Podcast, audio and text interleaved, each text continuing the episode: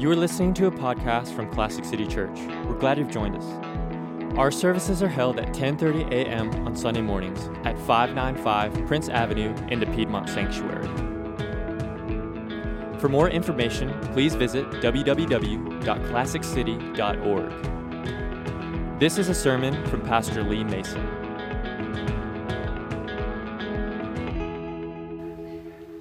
Ephesians chapter 4 in the New Testament. And we've been doing a um, sermon series that we began uh, two weeks ago on our church mission statement. We want to just focus on what is the biblical basis for our church mission statement. Now, let me just, again just reiterate some things we've shared before. A vision, our church vision, which is our long term goal, what we want to become and always be, is this. We want to be a vibrant church in a pivotal city that perpetuates his name to the next generation. That is our vision. That's what we want to be. Uh, 50 years from now, 100 years from now, uh, when some of you college students that are here have grandkids and they come to the University of Georgia, I want this church to be here doing that And what goes on in your life, we want going on in their life. We want to do that. Be a vibrant church in a pivotal city, perpetuating his name to generations. Now, um, our mission statement, which is a little different than a vision, a vision is what you kind of ultimately want to be. A mission is kind of how you go about getting there. What are you doing? What is, what is your routine as an organization? And our, our mission statement is to honor the greatness of Jesus Christ by growing spiritually by living authentically, and by participating in his purposes. So, two weeks ago, we talked about what it meant to honor the greatness of Jesus. We talked about what was so great about him and how we should, what's the appropriate way to honor that. And then last week, we talked about growing spiritually. We had a kind of a paradigm of spiritual growth. You may remember that, sort of a template of how someone goes from being an unbeliever, they hear the gospel, they become a believer somebody who is a Christian, they read God's Word, they study God's Word, and they become a growing Christian. Someone who is a growing Christian, if they start implementing it consistently what they're learning, they become what I would just call a disciple. And if a disciple gets involved in ministry, he is what we call a disciple maker. And these are all biblical words and biblical language, and you can listen to the tape and, and get that. But the idea is that we're growing, and we made a big deal and a big emphasis of the importance of God's word in that process.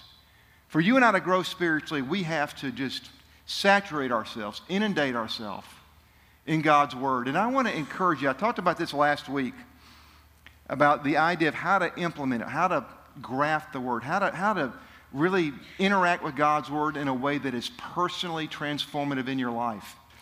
And I, this is something I did when I was a senior in high school, and I was a mixed up, struggling Christian. Struggle with all kind of sins and all kind of fears and all kind of phobias and all kind of insecurities and, and things. And I remember just getting very serious about God's word. I got a spiral bound notebook out and I would go through a book in the Bible, and I would do maybe the book of Romans or the book of Ephesians. If you've never done this, just do this. And I would read the verse, and I would think, huh, what does that talk? And I would just write out my thoughts about that verse, about the words in it, about the sentence, and I would just write it out. And then I would read the next verse, and the next verse I didn't understand. So I'd say, I don't understand this verse. And I'd go to the next verse. And I would just, but I would go through, and in just, in time, it just changed my life. I remember taking a, back then we had concordances. We didn't have cool computer internet things like you have today. And I remember taking that and looking up every verse in the Bible on fear. Because I really hated how timid and how fearful and how, how I just lacked confidence. I just knew that's not what God, how God wanted me to live. And I began to read every verse in the Bible about being confident, about being bold, about fear, about timidity, and I, I wrote them down. And I began to think about them and pray about them and write down, well, if this is true, then this. And, and within my life, radically changed. I did the same thing for purity because like I was a 17. You may find this hard to imagine. As a 17 year old boy and struggled with lust. You may find that hard to believe, but I really did. And and I just didn't want to, so I just began to really say, what does the Bible say about that? And I began to just look up these particular. It's like planting a crop. It's like planting corn. If you want to, if you want to plant confidence and fearlessness and victory in your soul, find it in the Bible and just plant it, make a crop and grow it. If you want to, if you have a struggle, plant the answer in your soul and grow it. And it will transform your life. And if I could help you do this, I will. If you're if you are literally if you are reading, if you're doing that, you start putting that into practice and you have some struggles, you get some questions, literally email me, lee at classiccity.com, org, excuse me. Lee at classiccity.org, L E E, two letters. Real simple, three total letters. It's very easy. Lee and Bob, we are the, the simple guys here. Lee at class, and if you email me, I will reply to you. It is very important. I am your pastor. I am, I am here, I exist to help you grow spiritually. So if that's you, do that. I will reply to your email. If you have a question, if anything I can do to help you in that process, because it'll be overwhelming what will go on in your life. So we want to honor the greatness of Jesus. We want to grow spiritually. Now, the second thing we talk about is if we're growing spiritually, we want to live authentically. Live authentically. Now, everybody loves authentic, don't we? We say we do. And when we see something that's authentic, I know I used to watch years ago American Idol, and there would be somebody that would just give this powerful performance, and they'd say, That's, That was so authentic. And I don't know what that meant, but it was, you could just, when you saw it, you knew what it meant. But what, what is authenticity? Simply this authenticity for a Christian is real simple it's when your beliefs and your actions line up. That's what being authentic is. When your beliefs and your actions and your intentions line up. Now, here's a struggle we all have. I illustrate this with a rubber band here. Every one of us experiences this tension in our life, just like I'm experiencing a tension here. And here's what it is there's what you believe and what the ideals you know God wants over here, and there is what we feel and what we often do over here. Anybody ever, ever experienced this in your life?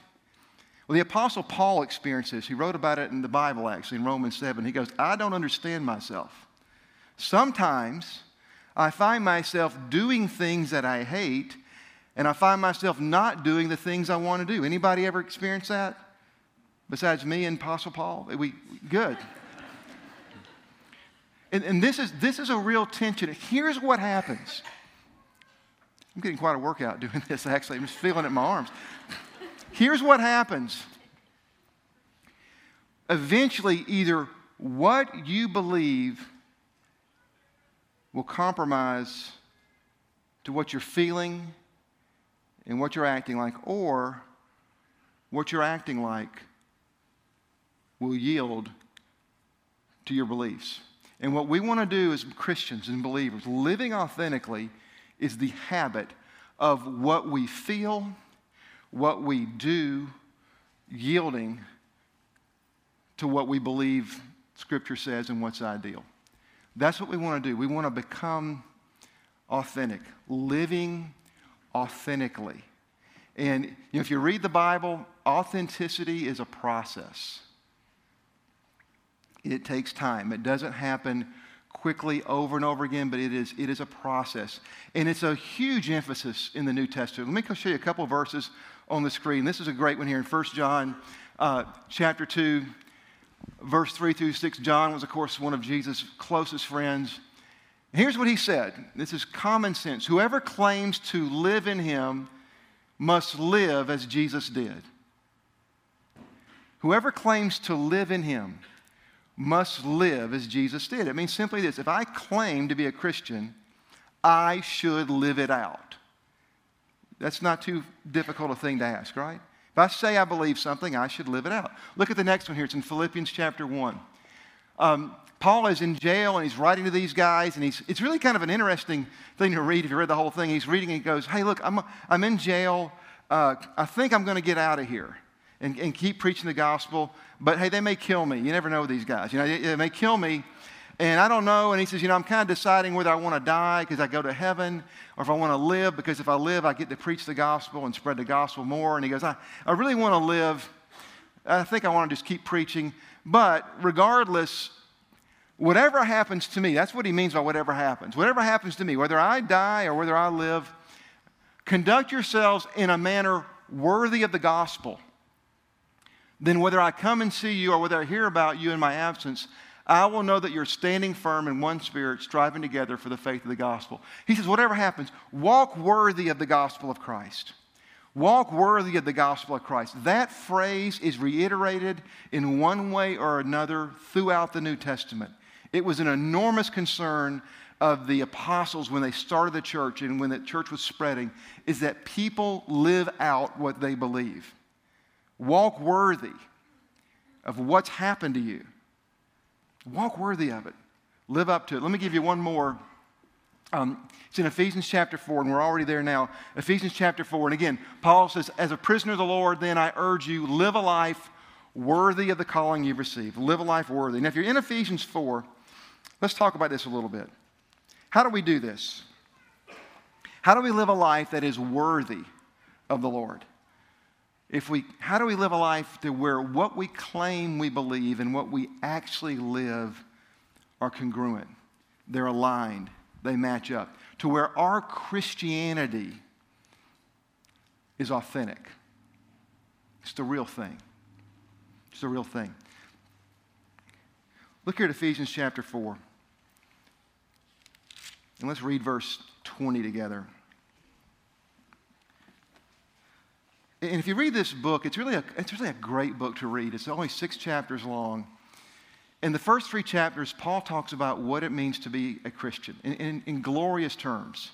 I mean, he says, You're a child of God, you have access to God, free, you, can be, you should be empowered by His Spirit. He, just, he has all these incredible, you know, imagery of, an, of, of what it means to be a Christian, the benefit of it. It'd be like saying, What does it mean to be an American?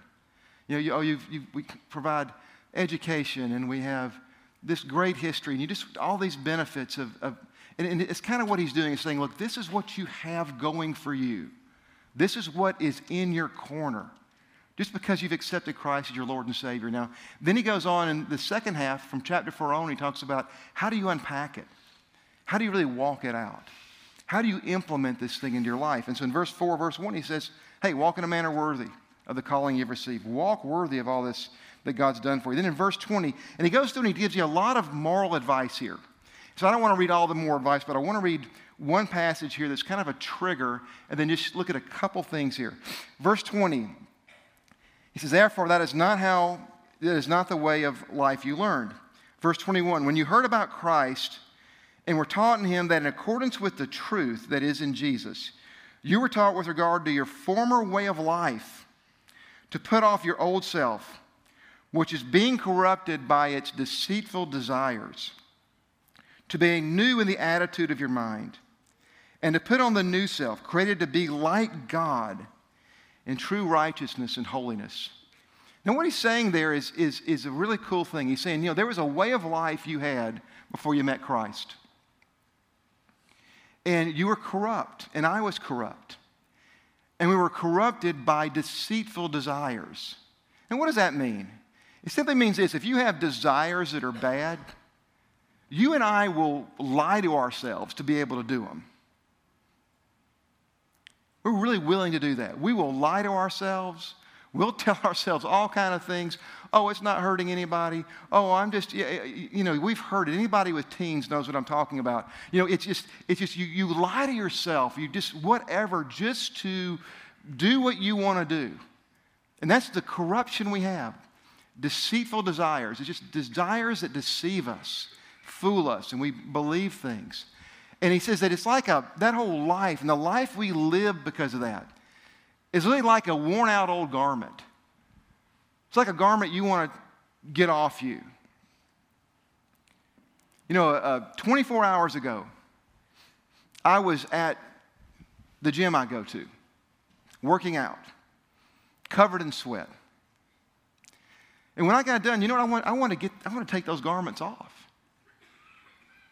Those weren't the garments I wanted to wear here today. This morning I woke up, I had a t-shirt on and a ratty pair of gym shorts. I didn't want to come preach the gospel today in that. I need to take those clothes off. And that's what he's saying in, in your, your life. Think about your old life, the things that were done, the things that were contrary to the gospel. He's saying, take them off. Just put on new clothes. And, and what he describes there, the way you do that is by renewing your mind. Things we talked about last week getting in the Word of God, growing in your faith, you know, just living, letting it assimilate into your soul. And, and that's what he's talking about here, is, is putting it on. That's the process we go through. Being renewed, putting it on. And, um, and then what he goes through here and the rest of it, he's going to give you just seven categories. And I want to talk about seven sort of things we can align ourselves to.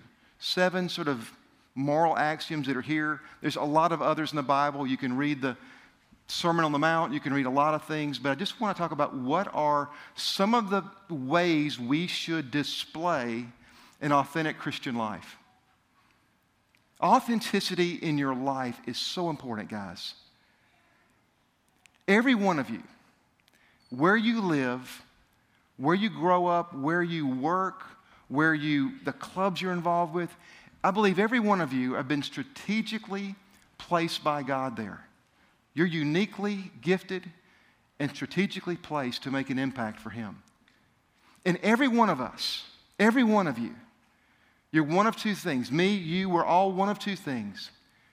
We're either a bridge or a wall, a bridge or a fence. That means this in my life and the way I live my life, I am either a bridge to God for unbelievers or I'm a fence that they'll never see Him because I'm in the way. Every one of us. And what we want to do, we want to be a bridge. You want to be somebody where people can look at your life, eh, the people you work with, the people you live with, the people you recreate with, the people your kids hang out with. They can look at you and say, okay, that guy is, I'm seeing, beyond, I'm seeing some credibility in the Christian faith because of this guy. Not look at you and go, oh, there's another one of those guys, another phony, just a complete wall. Be a bridge, not a wall. And here's some things we want to do to be a to be a bridge and not a wall. Look at the next verse here, verse 25.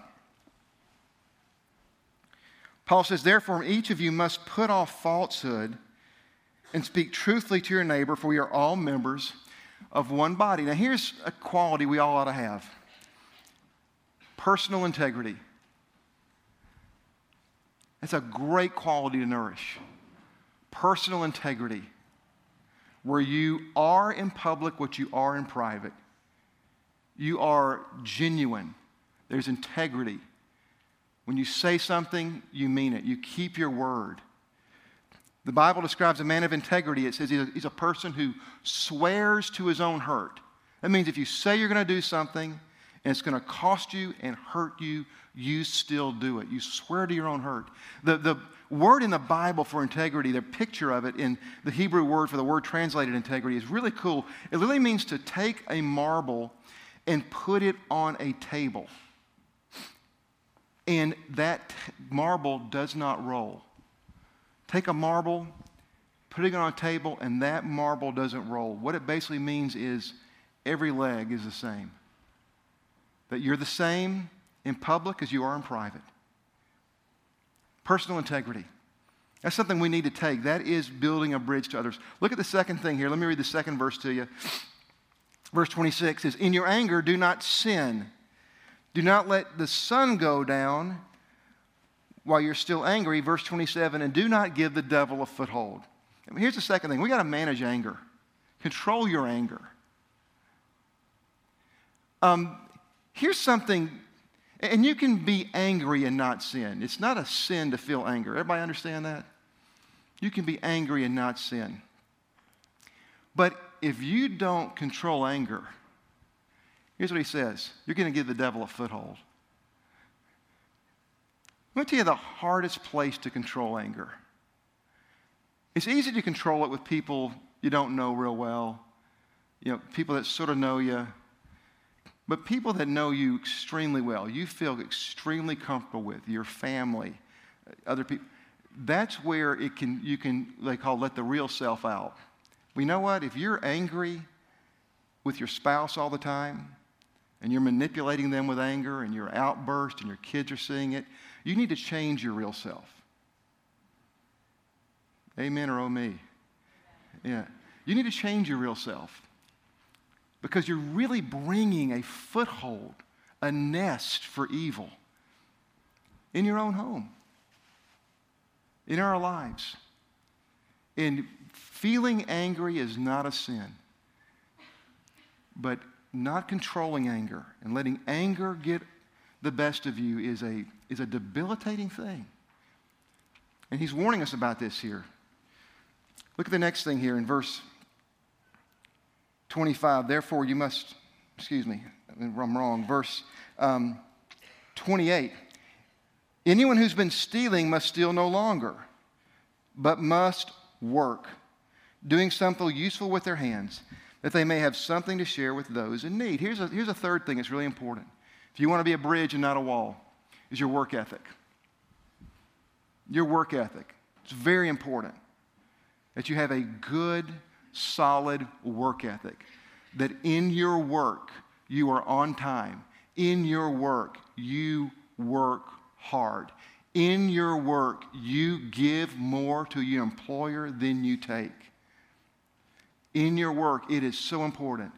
Now, I want to say something because there's a lot of college students here. Here's something that, if this hasn't happened in your life, it needs to happen. Now, here's what goes through your, when you're a child. This is great. You, you live to you, you play, you work so you, you, you play, so you, you work so you can play. You, you, play is number one in your life. I'm trying to get it right. Play is number one in your life. It's just number one in your life. And, and when you get to college, it's, it, it, it's play on steroids. Don't tell me how busy you are. Yeah, we were up late last night till 3 a.m., six hours working on you know, Warcraft. Yeah, okay. You're tearing it up on the Nintendo there. That's a fantastic. Uh, Another time in your life are you going to just go out and just go play basketball in the middle of the afternoon because that, that is going to stop. And one of the things that is just so important as, as you go, and it's, it's terrific, you need to have fun in life. And this is a wonderful time in life. But when you graduate and you go into the real world, here's something that needs to change in your life. And, and as someone who wants to represent Christ effectively in the marketplace where you work, this is very important to do. Simply means this you are no longer working so you can play. You're playing so you can work. Work comes first. Work comes first. It's producing, working, doing a good job, being excellent in your career, being a great employee is so important. A work ethic is a critical way to represent Christ in the real world. A good, solid work ethic. Look at the, the next thing here. Look at verse 29.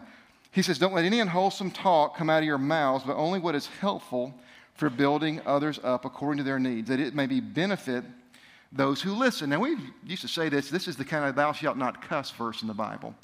And this is really not talking about cussing. Um, I don't know if it's a sin to cuss or not. Um, I encourage you not to do it, but it's probably not a sin to cuss. Um, to be honest with you, I could, I don't want to get into that. It's, all you're going to remember from the sermon today. Hey, you know, I think Pastor Lee said we could cuss now. A, that's terrific. We'll be the, that'll be our, you know, let me let that one drop. But, but if you read it in context, here's what he is saying. Don't, don't talk bad about people. When he means unwholesome, he doesn't mean a swear word, he means degrading people. Don't speak in a way that degrades people. You know, you hear gossip and they're just degrading people. You know, you, you listen to, If you want to be a toxic person, listen to a lot of talk radio and news talk now. I mean, it's just, it's absurd. And, and for the last 20 years, listen to it. Just absurd the back and forth between these people that are just toxic, just toxic stuff, degrading people, unwholesome speech. He says, don't do that. Build people up. And don't grieve the Holy Spirit. You know what the Holy Spirit wants to do? He wants to build people up. So go with Him. He wants to build people up. So don't degrade people, don't talk people down. Build them up. And, uh, and that's fantastic. The next one he talks about is in verse 30 do not grieve the Spirit. Verse 31 get rid of all bitterness, rage, and anger, brawling, slander, kind. He goes on here, just forgiving one another is what he says in, in the end of that. Just be a forgiver. Uh, let me tell you this it's so hard to do sometimes. Get, make a commitment now to unconditionally forgive, regardless. Unconditionally forgive. You, you, being bitter is literally like drinking poison and hoping someone else dies. Do not harbor bitterness. Don't let that toxicity into you. Look at the Ephesians 5, verse 1 says, Follow God's example, therefore, as dearly loved children. Walk in the way of love, just as Christ loved us and gave himself up for us as a fragrant offering and a sacrifice to God. In loving others, this is really striking to me because I read this and was preparing for this sermon and thought, yeah, you know, we love people. You be nice. You love people. When you go through the Kroger line and they say, will you add a dollar for some cause? You say, sure. It's just a, it's just a dollar. It's no big deal. When you do the buy my Coke at Kangaroo, I give them a dollar. It's 74 cents. They have a Hurricane Harvey. Put my 26 cents in there for Hurricane Harvey. I am being a loving person. And, and I was like, and we should do stuff like that. And I thought, I, you know, I'm, I'm, I'm doing a pretty good job. Here, what does he say here, though? Love the way Christ loved us. And, and I love this. He clarifies, gave himself up for us. Now, you want to be authentic in your faith? You do that. You give yourself up in loving others, not skimming off the top. Give yourself up. Loving others. You want to build a bridge? That'll build a bridge. Give yourself up. Look at the last thing here.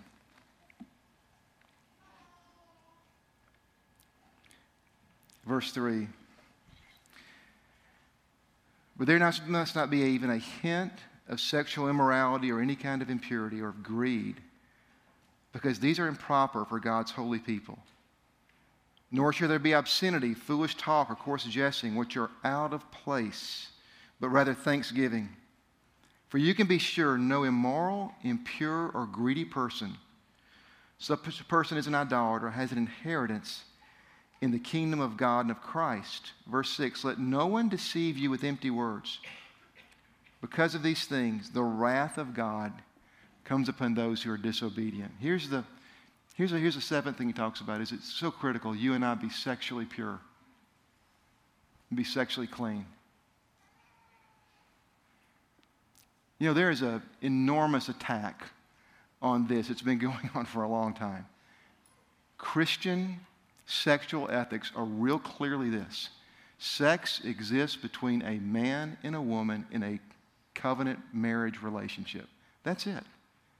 Now, the Bible's really like if you're in that, go for it. Really, it's a very pro sex, pro erotic uh, book when it comes within a marriage context. Very much so. I mean, read the Song of Solomon. Not, too much, but read the Song and you'll get, get some idea. And, and I could, there's other verses. I could go through the book of Proverbs. I can go through stuff Paul taught. Very pro, go for it in a marriage. But this is, this is something very strong. Outside, don't do it. And I'll tell you this your buddies may think you're cool if you compromise with your girlfriend or your boyfriend or whatever. But I'll tell you this, they will not take a thing you say about Jesus seriously. They'll know you're one of them, not one of the other. You're just another phony, lying to himself, telling himself what he wants to believe, bringing his values over to what he feels and wants, not going the other direction. Inauthentic. Inauthentic. You know, when I was years ago, Lisa and I had our first house, and it was a, um, a starter home on the east side. And um, we, uh, one day, it was in the winter, and it was like super cold at night. Like, man, this was like four degrees outside. We had both boys, Daniel and Xander. Xander was little, and Daniel was little too. And um, I always have this dream. I say I have this dream every now and then. Someone can maybe interpret this, where I wake up and I turn the lights on and they don't come on. Does anybody? I don't know if anybody else has ever had that dream. I had this. Dream. Well, I woke up and the boys were. Xander was screaming. He was, you know, wanting to get fed his bottle. And I so I woke up and I turned the light on, and it didn't come on. So I thought, gosh, maybe I'm having one of those dreams again. And then I thought, wait, this is like this is not a dream. It took me a minute. Anyways, I, I was going through this, and then I realized the power was out. The power was cold. It was four degrees outside. The power was out. And so I went and got his uh, bottle out of the refrigerator, and I couldn't warm it up. And so I, t- I got the stuff, and I turned on the faucet, and it barely came out. And I thought, oh boy, those pipes are freezing. And so I just let that water run a while, and then I, I fed him and put him to sleep, and woke up the next morning, seven, eight o'clock, you know, the, the power still hadn't come on. And our neighbor next to us didn't have the, wasn't fortunate enough to have a four month old screaming in the middle of the night, waking him up. His pipe burst. And he didn't have one of those tools. And this is, I didn't even know what you, but that you have to go to, the water meter to turn them off. You buy a house, you better get one of those, by the way. But um, he didn't have one. And so for and he, we didn't even know how to, what, we didn't even know you needed one of those. And for three hours, 15 degrees, water's pouring all over his house, all down his, from his, just complete, water got everywhere, just complete, complete destruction. Now, how many are glad you have running water in your home? Raise your hand. Oh, good. Everybody here. That's fantastic. I'm glad because I'm like you, babe. I love running water. I've, I've been in Liberia. Running water is a great thing. Trust me. It's a great thing, a wonderful thing. But water needs to be in the pipes. Because if water gets out of the pipes, something really great becomes really destructive. Your sexuality is really great, but it needs to stay in the pipes. Because if it gets out of the pipes, it can become really destructive. And this is what Paul's encouraging here. Don't get into that. Keep yourself sexually clean. Look, I want to close with a story that I, that I think is really um, incredibly profound to me. Um, there is a movie that came out. Um, my, my, wife and I saw it. It was really good, like a great Christian movie. Uh, it was called The Case for Christ. And it's a book that was written about uh, years ago by a guy named Lee Strobel, best-selling Christian book. Lee Strobel was a um, attorney. He, he was the, a reporter actually for the Chicago Tribune. He was their top um, legal attorney. He reported all the things that were going on in courtroom stuff. And um, he went to Yale, smart guy. And so he was an atheist, just a flat out atheist. His wife became a Christian. And so he sought out to prove her this is a stupid, silly myth. And so he started researching the facts. Over a little bit over a year, he researched the facts. And at the end of his research, he was overwhelmed by the evidence that Jesus Christ, in fact, was who he said he was and had been raised from the dead. So overwhelmed that he renounced his atheism and became a Christian. And today, as two of his sons are in ministry, he's a very dynamic uh, Christian leader in our country, Lee Strobel. Now, there's another book that I remember reading years ago by a guy named William Lobdell. And William Lobdell was the lead beat writer, again, for the Los Angeles Times, and he covered religion. And he was an evangelical Christian, just like all of us here. He loved the Lord, he was growing in his faith in a cool church. And what happened? He started investigating Christians. And what started out for him is he investigated and he would do these like really cool stories about this Christian was doing something great with an orphanage and this one was doing some great thing over here. And he just started realizing, gosh, you know, like I'm reporting on people that are like really living the Christian faith when most of us, we're just sort of massively doing nothing. And that started bothering him. And then he got a call to cover the Catholic sex scandals. Investigated that. And then he started covering televangelists in America. And he started looking at the lives of people he knew from church. And he, and he just got so dark and so depressed and so discouraged. He literally says this in his book that he didn't, he renounced his Christianity and became an atheist. And he even says this I didn't do this because of a fact, of any argument. I did it because I was so overwhelmed by the lack of seriousness people who claim to be Christians had about their faith. Think about that. You have an atheist educated at Yale Law School who researches the facts and becomes a Christian. You have a journalist who is a Christian who researches the credibility of Christian leaders and he becomes an atheist. We, this, listen, we need, and this country needs, and your friends need, and your family needs, and the people you love need genuine authenticity out of you and I.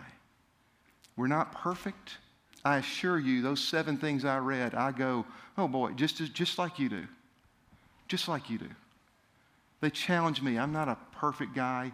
They challenge me and they push me. But we want to be authentic. That means this that when, when, when I'm feeling this tension between what I, where I'm at and what the scripture says, I yield to Him. I yield to Him. That's what being authentic is. It's not being perfect, but it's, it's just you know which way you go when that gap's there. Again, every one of us here, you, me, every one of us, to the people we say we love, the people we live with, our friends, our family, our workmates. We're either a bridge or we're a wall. A bridge or a wall. And I want to encourage you be a bridge. Be a bridge. Let's pray together. Heavenly Father, we, we just thank you so much for what Jesus did for us, and we pray you give us grace and courage and honesty within ourselves to walk in a manner worthy of you. We pray this in Jesus' name. Amen. Thanks for listening to this podcast from Classic City Church. We hope that together we can honor the greatness of Jesus by growing spiritually, living authentically, and participating in his purposes.